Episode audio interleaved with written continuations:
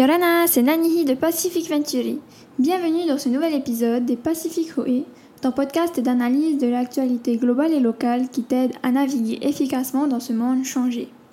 Cette semaine, nous avons voulu nous aventurer dans le secteur de la tech qui malheureusement n'a pas l'air d'être au mieux de sa forme. Des licenciements en masse, un effondrement dans le monde de la crypto, une baisse drastique des finances et j'en passe. Pour en parler plus en détail, nous recevons Peter Meul, informaticien professionnel depuis 2006 et amateur depuis 1990. Donc sans plus attendre, je te laisse découvrir cette conversation avec Peter. Yorana Peter. Bonjour.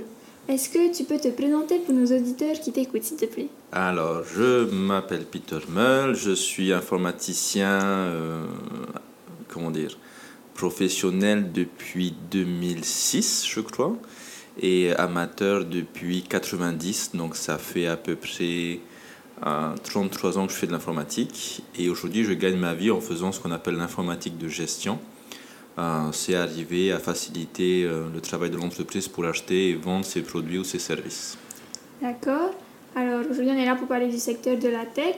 On le sait, le secteur de la tech aurait perdu 7400 milliards de dollars en général, alors que pourtant la pandémie a pris fin, Mhm. ou en tout cas elle est moins omniprésente dans notre quotidien comparé aux deux années précédentes.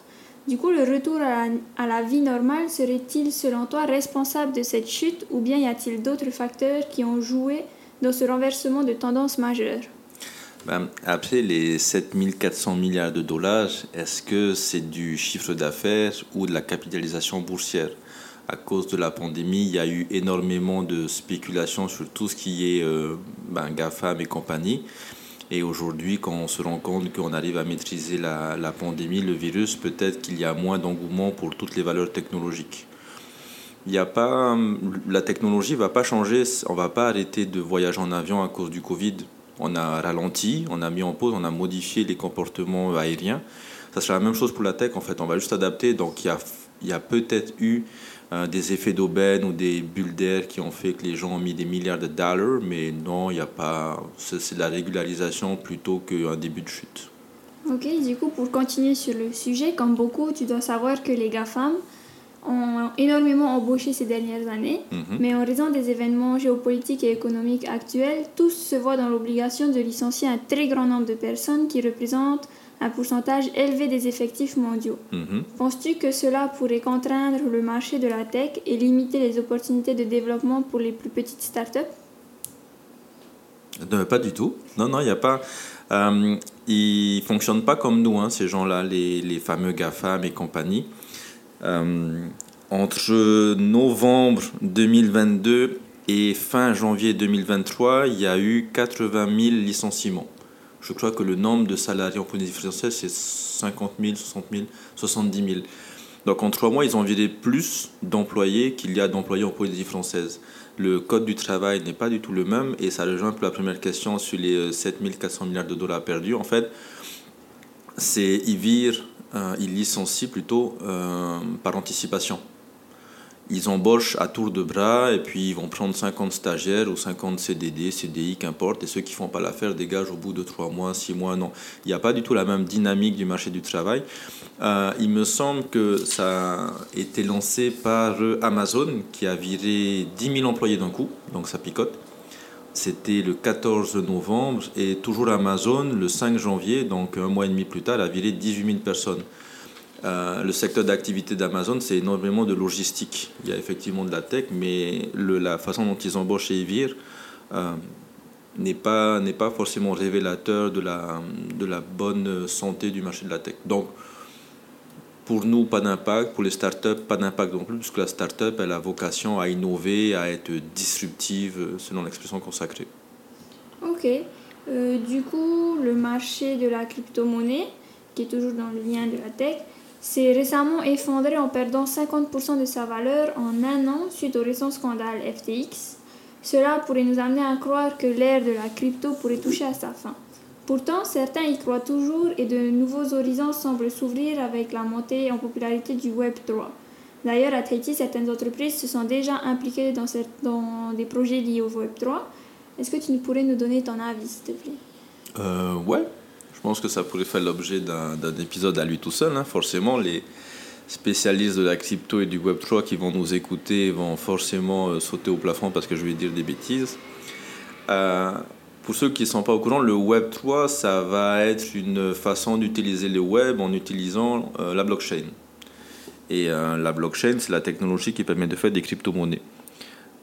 Il y a pour le moment, même si les défenseurs de la crypto ne sont pas d'accord, pour le moment, l'utilisation majoritaire de la crypto-monnaie, c'est de l'investissement et pour ne pas dire de la spéculation carrément.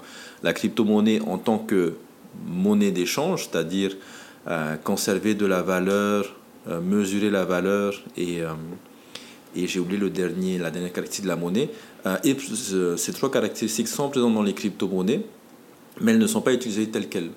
Donc là, hum, j'ai acheté 5 ou 6 milliards de, de bitcoins et j'ai perdu, je ne sais plus combien, 50, il faudrait que je regarde sur Revolut. Mais euh, il y a un effondrement après lié à FTX, qu'importe, il y a des brebis galeuses partout. C'est comme, euh, comme le schéma de Ponzi du, de Madoff. C'est, la même chose en fait. Il y a juste eu un déplacement de l'objet de l'investissement. La technologie, un peu comme ben, les questions précédentes, en fait, la technologie, elle est là et elle va rester. Les crypto-monnaies ont des avantages et des inconvénients. Des fois, on nous, vend des choses qui ne sont pas des vrais avantages.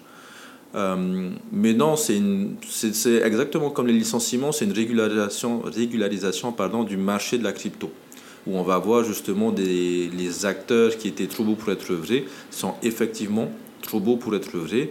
Cool.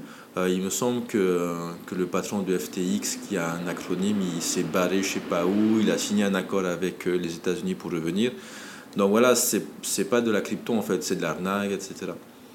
Donc c'est pas parce qu'il y a eu une brebis galeuse qu'il faut jeter tout le troupeau. Quoi. Ok. Et du coup, est-ce que tu aurais un conseil ou un message à adresser à nos auditeurs par rapport à l'effondrement du secteur de la tech et notamment à celles et ceux qui souhaiteraient se lancer dans un projet tech? Ouais. Euh, apprenez à faire la cuisine, allez planter dans un fab, de faire de la menuiserie. Euh, Philippe Stark, euh, le, designer des années 2000, expliquait que le design, c'est un métier de, de situation de paix. On a le temps de faire du design quand on est en paix. Ben, les startups, la tech, c'est un peu la même chose. Même si en période de guerre, on va. Alors, ça fait pas rêver de parler de période de guerre, sauf que là, en ce moment, en Ukraine, il, pleut des bombes. Mais le, le, fait de faire des startups, le fait de réfléchir au prochain euh, Facebook des chiens ou au Tinder des scooters, c'est qu'on a le temps, quoi. C'est qu'on n'a pas de soucis. Euh, et c'est pas évident, vu comment les gens se comportent, c'est pas évident qu'on n'aura pas de soucis pendant encore euh, tout le reste du 21e siècle. Mm.